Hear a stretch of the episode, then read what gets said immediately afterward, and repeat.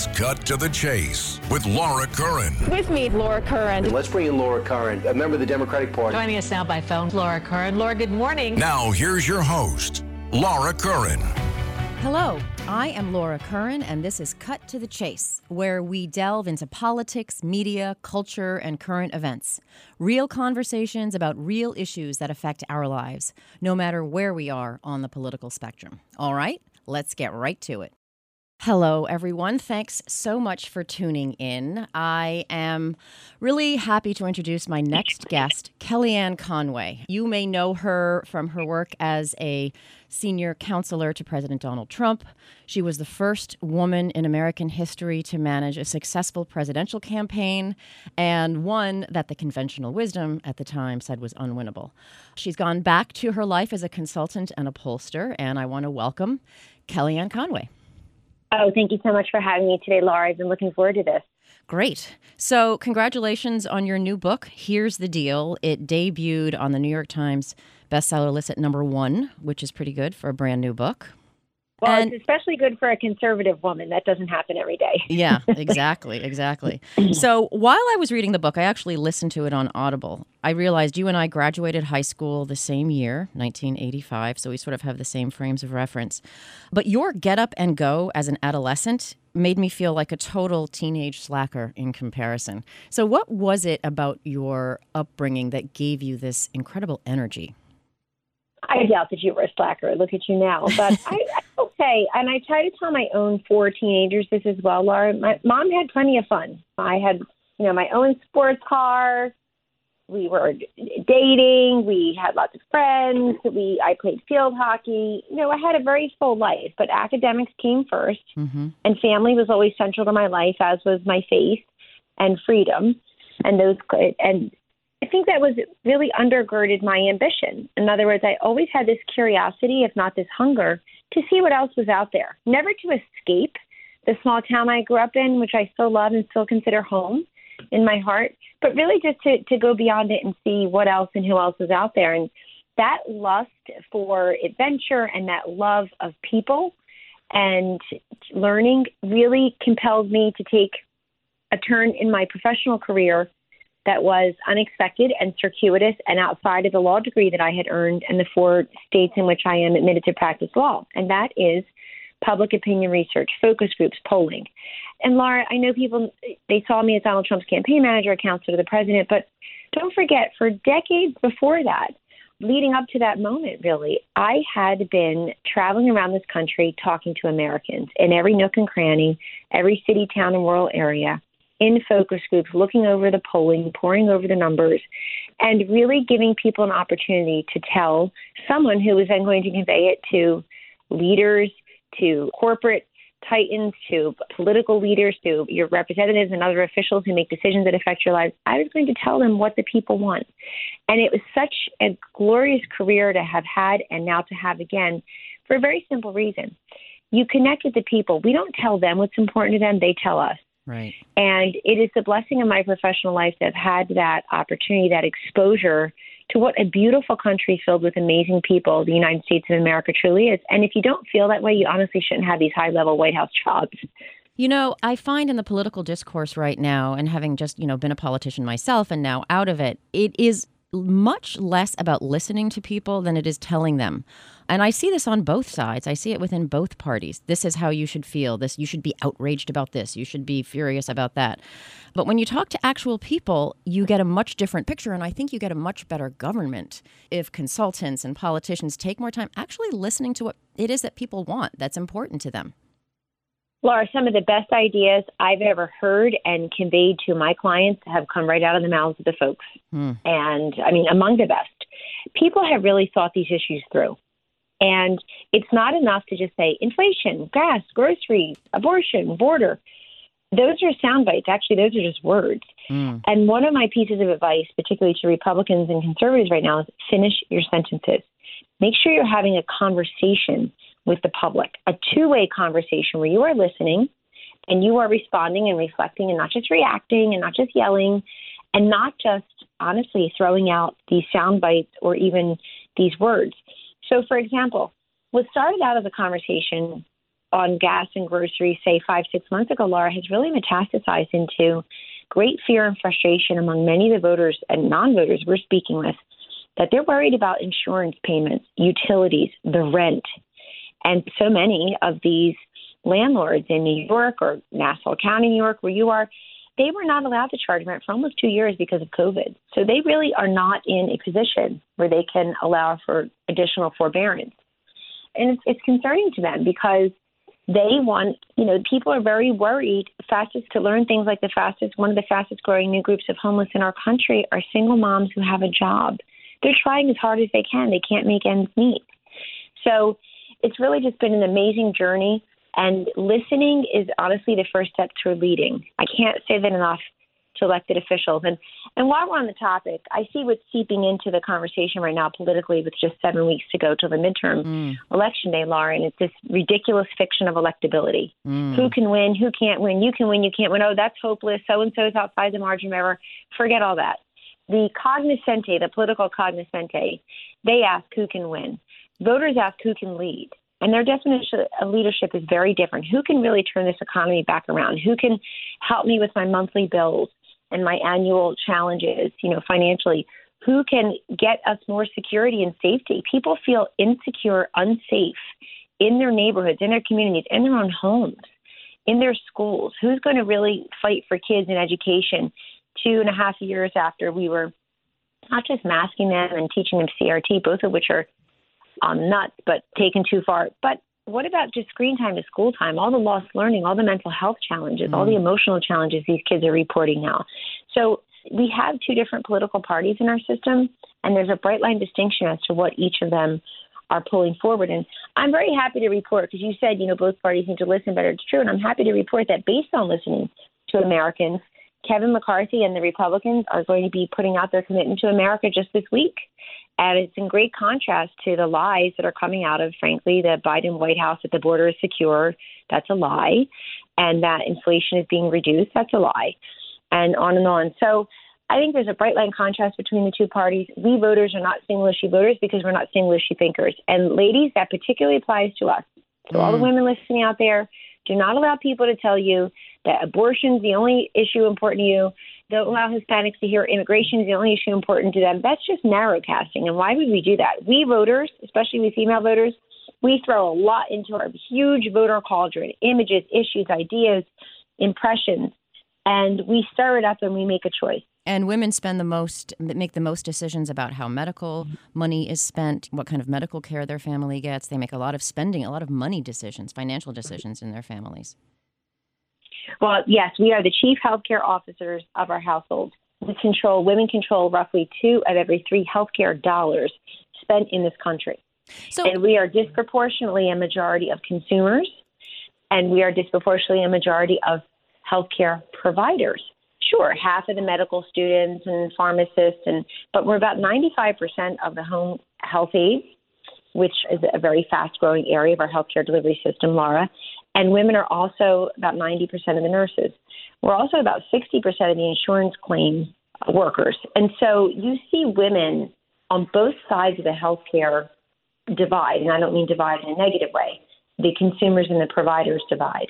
And so I think parties, and this is a big message I've been conveying to the Republican Party for decades now, but parties that ignore cultural realities and facts and figures like that, that women are the chief healthcare officers of their extended families and their households, they're doing that at their own risk.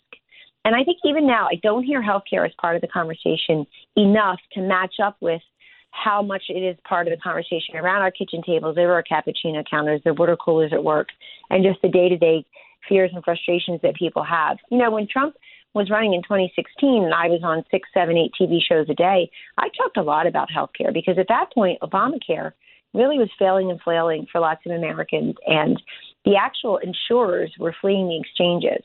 And so I'd be able to say, well, today Aetna left a few more markets. Here are the names of the markets. Here are the states. Here's the counties that now just have one, you know, one or two choices. I feel like shopping at Sophie at Safeway, no choice at all. Mm-hmm. And I think that Democrats have sort of abandoned the issue, and Republicans need to pick it up a little bit and show folks, show women in this country, show everybody really, seniors, young people, twelve years after one of the biggest lies a president has ever told, the U S population. You can keep your plan, you can keep your doctor, and that everyone will get health insurance, none of which was true, all of which was false. You know, twelve years later, millions of Americans don't have health insurance. And it ends up being a big part of why they make the employment decisions they make as well. So this is something that we can't leave on the table. Hmm. You know, it's interesting you talk about narrow casting. You know, women only care about one issue. Latinos only care about one issue. In fact, next episode, I'm talking to an actual Latino person about the Latino vote and where it's going and how this community is not a monolith at all. Culturally, generationally, there's so much nuance and diversity within the community. But how much do you think social media and sound bites and that whole sort of culture of, you know, the word to get the emotion plays into this narrow casting and this sort of culture, this political culture of slicing and dicing humanity, real people, into these categories and then targeting certain issues towards them that they think they're going to care about? Because when you go out in the real world and you talk to real people, they're complicated. There's a lot going on in those brains and in those lives. You said it perfectly, Laura. I really can't build on that any better. And it's true. And that goes back to our original piece of this conversation about listening better and then leading after listening. So if you're just going to look at Hispanics and say, oh, I think they care about immigration, so I'm going to talk to them this way, or I'm going to talk, I'm going to take a really crappy, deceptive ad in English and translate it to Spanish. Now we have two crappy, deceptive ads in two different languages. Same thing, two different languages. That's not the way to reach them. Hispanic voters are aligning more and allying more with the Republican Party and conservative philosophies these days for any number of reasons. One, in no particular order, obviously, is economic security, economic upward mobility. Another one is education. They've always been strong education voters, but now you see the Latino, Latina population being part of the concern, if not the urgency, among parents all across this country, Laura, where they're saying, wait a second, I'm the parent. I have a fundamental right to have a say in where my child goes to school and what is taught there. And they learned an awful lot about what is taught there and what is not taught there while they were listening to these kids on their kitchen islands posing as school classrooms during COVID. Also, they're about homeownership. They're about national security, border security. And sure, the Democrats were right that Hispanics care about border security and immigration, but guess what? They're wrong about which party they ally with that on that. They're not, how can anybody be happy or content or not afraid by what they see happening at the border? You can't just, you cannot have two million people walking across a sovereign nation with unenforceable physical borders and expect everybody to say that's just okay. Lots of folks, including the U S Hispanic population, saying, excuse me, now the drugs are pouring in. Fentanyl is the number one killer of eighteen to forty-nine-year-olds in our country. And we're all trying to warn our kids and make them conversant with what that word means and what it could mean to them, God forbid. So I think they've really blown it with Hispanics. And, and the other part that doesn't get enough coverage is that many Hispanic households in this country are pro-life, and they are also for religious liberty. And they see in the Democratic Party abortion anyone, anytime, anywhere, no exceptions, all extreme. And they also are seem pretty hostile to religion these days. Listen to them once in a while. If you don't believe me, listen to them. When people tell you who they are, believe them the first time. Hmm. And the Democratic Party has become outwardly hostile toward religion. You know, another community that's really finding its political voice right now is the Asian community, which, of course, is incredibly diverse. East Asian, South Asian. And, you know, in Nassau County, we've seen our Asian community grow more quickly than any other. And they're finding their voice, and they're kind of up for grabs right now where they're going to go politically. Not that they're obviously everyone's going to go to the same place, but issues of education are incredibly important to this community. Issues of taxation and protecting small business, incredibly important to this community as it becomes more financially secure, as, you know, the second and third generations begin, you know, really start to really succeed. What does your polling tell you about that particular community? What our polling tells us about Asian Americans is, like most Americans, they are concerned about rising crime, rising cost of living. And they also are education voters. They are small business owners, many of them by and large.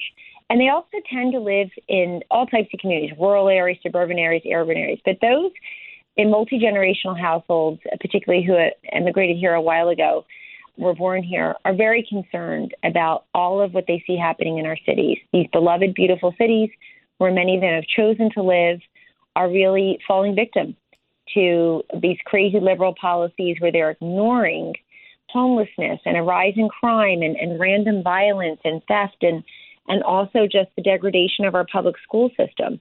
So there's great concern. And I just point out that a young Congresswoman Young Kim and Congresswoman Michelle Steele, two Korean-American members of Congress who were, are now freshmen going for their second term in office this in seven short weeks, they've been dynamic leaders in trying to not just tell folks in Orange County, where they, in California, where they are, but really all across the country, bringing along the Asian American communities and saying, hey, I'm an elected Republican Congresswoman, female, you know, obviously Asian American.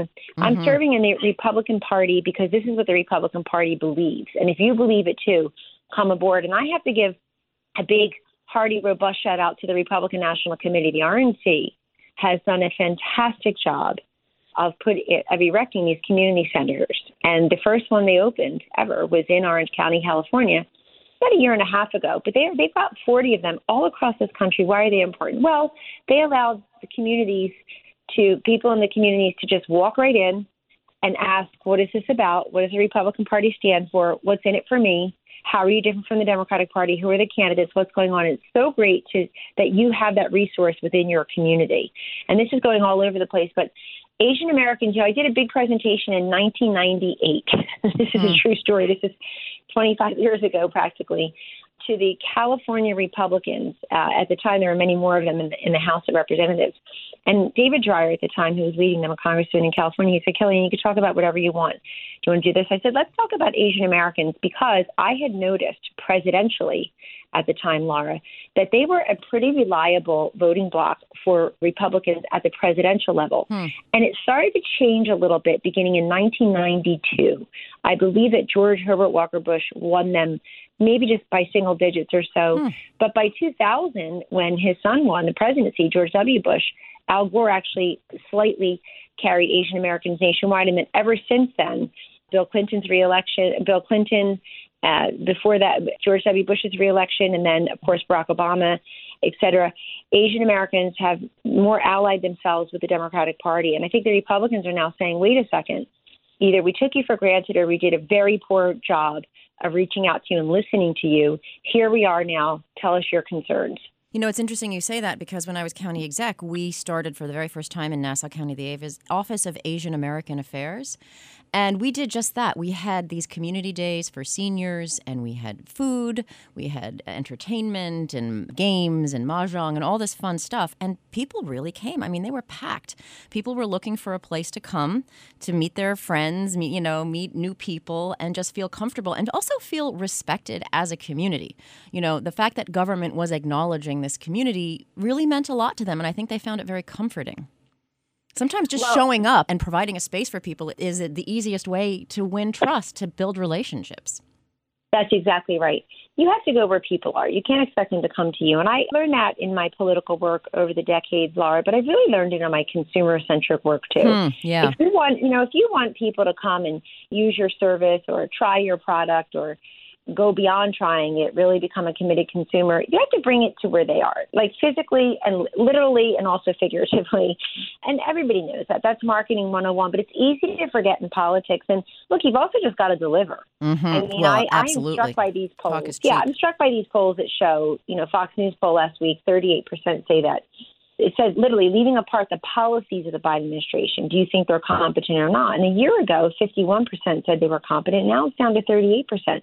If you lose confidence in the competence mm-hmm. of your government, of your leaders, of your White House, mm-hmm. then you can scream about abortion and climate change and January sixth being the only date you ever see on the calendar forevermore, all you want.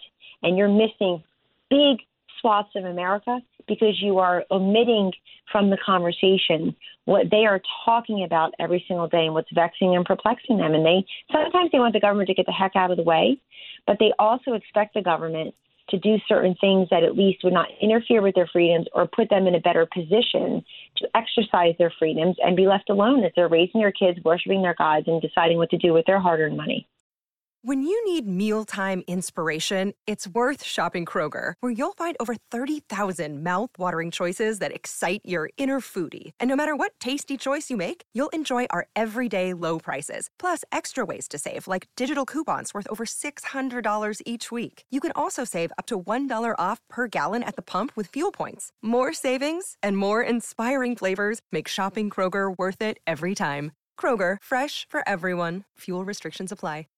You know, it's interesting what you say about competence. I had a guest last week who talked about, you know, bumper sticker politicians who have the phrase, but not the operational underpinning to, yeah. to back it up. And in the end, that hurts the cause. I mean, if you take something like climate change, I think we all want to go towards green. I think we all understand that it's important to preserve our beautiful resources as much as possible. But it's not like you can just flip the switch like, oh, yes, we're going to go green by this date, but you haven't put the infrastructure in place to actually make the transition. And then if there are blackouts or crises, it makes your your whole platform look ridiculous. While it was good, and if it had the foundation of actual operations, it could be successful. But then it just the whole thing just falls flat on its face. You lose the argument and potentially the election. Well, you do. And guess what? I told you at the beginning of this conversation, Laura, something that I is a gift of my life professionally, but also that I tried to express in my book over and over again, and certainly in my service to the country as senior counsel to the president, is this. You've got to see Americans as just beautiful people, an amazing country, the greatest democracy ever put on earth, but filled with a great deal of concern mm. and churn right now. People are nervous. They're fearful. They're, uh, they feel unsafe. They feel that there's a lack of security, lack of everyday affordability. But you can't assuage that by just attacking the other side and cordling, you know, vomiting sound bites. You've got to come up with policy prescriptions. You know why? Because A, this country deserves it, but B, they're, they're on to you. If you're not giving them the specifics and the solutions, they'll see it right away, people, and they will reject you. They're people are not stupid. Specifics and the solutions. They're not That's right. stupid. I think people are very smart. There's an essential wisdom in Americans, as I said earlier, and I just have loved and continue to love listening to folks. And, you know, um, somebody said in focus groups last week, uh, two weeks ago, excuse, excuse me, we were doing focus groups in a couple of cities, and it really struck me. We kept hearing, listen, I just want you to have a plan. Mm-hmm. It doesn't have to be a perfect plan. Mm-hmm. It doesn't have to be even a complete plan. I just want to know that you hear me and that you see me and that you've got a plan. And I thought, wow, isn't that so simple? We had to do focus groups to hear that, but we had to do focus groups to hear that. Bring back those clips to the powers that be and say, there it is. This is perfectly said. And what she said in suburban Philadelphia is being said all over mm. this country every single moment. You know, political ads are starting to pop up on everyone's T Vs right now, and they're full of these dystopian images, this darkness, this fear, this anger. Is this what really moves the needle in American politics?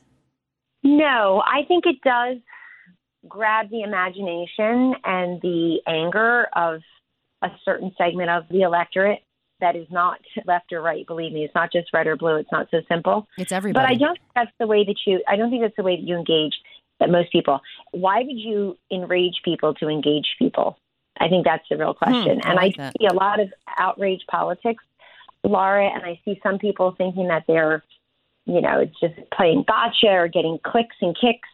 And really, that's a sugar high mm-hmm. for that one individual, usually mm-hmm. in a safe seat or usually some stuffy anchor or usually, you know, somebody sitting on their ass on Twitter all day. my, but seriously. And so, but I think for the, not I think, but I know for the vast majority of Americans, they want to have a meaningful and civil conversation yeah.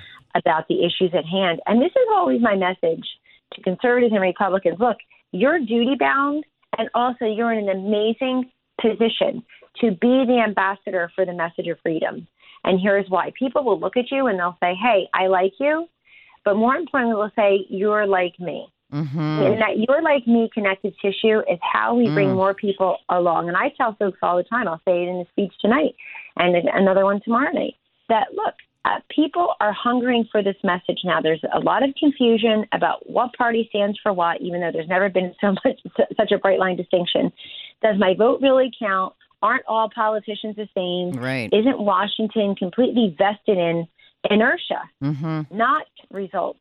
And so it's up to you to say, hey, if you say you hate politics, you know what I say to you? I can understand that. Mm-hmm. You said you didn't like all of Donald Trump's tweets. Great. You don't like all this about Biden. Terrific. or you think Biden does a good job, that's terrific. But let me peel it back and really just show you the difference in inflation under Biden and Trump, energy independence, Biden and Trump, cost of living, Biden and Trump, border security, Biden and Trump, Putin, and whether he's invaded a sovereign nation or not under Biden and Trump. And the list goes on and on. And I think people are hungering for this message, even people you think are not. Those undercover, hidden, conservative and Republican-leaning voters who don't pontificate and protest as a group, but vote as individuals, and which is most of America. So I still think you get people through honey and not vinegar, mm-hmm. by and large, mm-hmm. but you have to be willing to take the first step and have a civil conversation that's substantive. And I would recommend the same thing to Democratic candidates. You know, meet people where they are, listen to yeah. what it is that's interesting to them, and then give them actual solutions. And that connective tissue is incredibly important. Just being real, being yourself, and that that's what helps to build, I think, help to build the trust back, because so much of it is lost. So you have sashayed your way into so many lions' dens, especially male-dominated lions' dens, campaign life, White House life, and really you don't pull any punches in the book, which is it's such, such a fun read, media, social media, you know, all while trying to run a government, raise a family. And I think everyone can relate to that feeling when they wake up panicked in the morning. They have a presentation at work, or they have a job interview, or they have to have a difficult conversation with, with someone. How did you keep your parasympathetic nervous system calm? How did you train yourself to stay calm so that you could wake up in the morning, not have a nervous breakdown, but actually go in and handle, you know, all of the men's messes, or, you know, the snafu of the day, or the big crisis that was looming? What do you tell yourself to stay calm, stay focused, and get it done?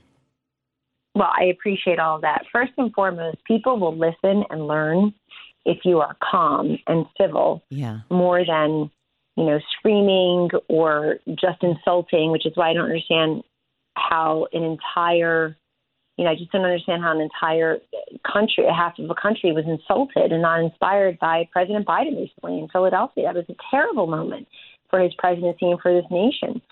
And so that's number one. People will listen, and also people end up looking toward you to give them information, facts and figures, just knowledge that they otherwise may not have access to. So if every sure, so the sure the mainstream media is biased, so sure they're liberal, that's obvious. But you know what else they suffer from, Laura? Hmm. Sameness. They all say the same darn thing yeah. all day long. They run it twenty-four seven, and they dare call it breaking news, which by definition it can't be breaking news. Yeah. If you just said it to me twenty-four seven. So I think the counterpunch to that is to make sure that what is omitted from the conversation is included in what I'm trying to convey to the public. And I felt that Donald Trump presided over what I call the democratization of information, where whether it was through a presidential tweet or a presidential spokesman, a spokesperson like me, going out there and making sure that everybody had instantly and free of charge that information that they otherwise were being starved of, or they otherwise would know. Even to this moment, people say, you know what, I didn't know that. Why didn't we hear more about that? That's unbelievable. And you show them, like, the government report. You show them the statistics from a nonpartisan. You show them the facts. And, like, I, how come nobody ever told me? How come we didn't know that? I sat next to someone that did, a very successful person at, at a dinner last week who said that to me. And it was just funny to me because he's a very smart, very successful and well-read guy. But if it's not there for him to read, it doesn't matter how well-read he is. Hmm. So that's number two. Number three, and most importantly, I don't let people define me. Hmm. So a lot of haters and naysayers and critics out there, a lot of folks trying to break my stride, break mm-hmm. my heart, frankly, mm-hmm. break me. Mm-hmm. And I just won't let them. Have you seen these people? They are not worth me yeah. having the, quote, nervous breakdown you mentioned, or even losing my stride. And I was naive at the very beginning of my White House tenure. I write about this in my memoir, Here's the Deal. Pick it up, everybody. Also, the audiobook is great. It's a lot of Kellyanne, twenty hours a day, eight days in the week. Uh, but pick it up, because I do talk in there. And you go there. I mean, you go there on everything. I go there. I go there, Laura. It's not one of these fluff and puff things. Mm-mm. It's not one of these, I was so great. You know, it's got a lot of humility, mm-hmm. not hubris. But I say this to you in answer to the question about how did I get out there and just do it, because, you know, the anchors are never my audience. The people are always my audience. Mm. And I even tell my own teenage daughters, if not my son and other people's kids, no one can make you feel badly without your permission. And so far, I'm not granting it to anyone. Mm-hmm. And so um, you know who you are. You know what you're capable of. You know what your job is to do. And I could sort of roll my eyes or cry or scream and say, this is unfair, you're so unfair to me. But I was naive at the beginning. My famous line at the beginning of the uh, Trump White House and the administration was, oh, the mainstream media and the Trump administration will have joint custody, share joint custody of the country for the next four to eight years. So let's just find a responsible way to co-parent. Turns out they were just deadbeat dads. You know, they're just deadbeat dads. So there was really no way to do that. And it's been remarkable to see, because remember, and people say, oh, you know, how can this one treated you that way and that one treated you that way? And Psaki and Jean-Pierre can just lie from the podium. Listen. Apart from the fact that the media, by and large, did not vote for Donald Trump and did not want him to be president, I believe the answer lies in the fact that they did not expect him to be president. So think about if your entire job is to tell people what's happening, who's going to win, what it means for them. And you did your job so terribly, so incompetently that you never saw Trump coming. You were absolutely confident Hillary was going to win. You had friends who were going to be in her cabinet already buying houses in D C Believe right. you me, folks, because I looked at one of their houses when I moved to D C Mm. And they had already bought it, had to unload it. I say this to you because it's the embarrassment and humiliation and just sheer shock and surprise factor of all of it that I think really you know, nested into people's brains. And they just never forgave us for that. They never forgave us. And I was mm. naive because they had no interest in co-parenting. They had interest in Russia collusion mm. and impeaching President Trump and the S D N Y and the porn people and all this nonsense that really got, amounted to absolutely nothing. And porn absolutely people, like amounted that. to absolutely nothing in terms of getting rid of President Trump. It t- amounted to absolutely nothing in terms of the American people. Nothing good came of that. Hmm. Kellyanne, I want to thank you so much for this frank conversation. When I finished your book, I thought of my grandma Bessie, because some people were like, said to me, oh, why are you reading her book? Or why are you going to have her on your podcast? And my grandma Bessie, when people would criticize public figures, she would always quietly say, well, if you'd read her book, you'd know. Right. So, well, they don't want to read the book. They don't want to, for the same reason. They just want to look at sound bites and make other people famous. Yeah. But guess what? The book is out there. So many people have read it and comment to me, uh, including people who didn't vote for President Trump or who didn't much like me when I was in the White House. And right. I'll say, you know, I look at this a little bit differently now. And part of why I wrote the book also is because people always want to know the story behind the story. But also, Laura, I had people speaking for me and about me mm-hmm. for a very long time. So it's time that I spoke for myself now that I'm out of government and can do that with more comfort. And that's why I did it. But I do go there on many things, on many different levels. And to just sew this up, to just finish where we started, you said something very important at the beginning of this podcast, Laura, to me. And you said something about people are complicated. You know what? People are complicated, mm-hmm. but their ideas are very simple. What they what they need and what they're asking for is very straightforward, very transparent, very plain. And it's high time that people who want to serve and want to hold political office, which is a privilege, not a right, absolutely, start respecting how complicated we as, as individuals are and start respecting and heeding and responding to and implementing our very simple ideas. Mm-hmm. So thank you for having me. I appreciate your time. I hope to talk to you again soon. And Laura, thank you for your service in Nassau County. Thank you. Made a huge difference. Thank you. Thank you very much. Bye-bye. Bye-bye.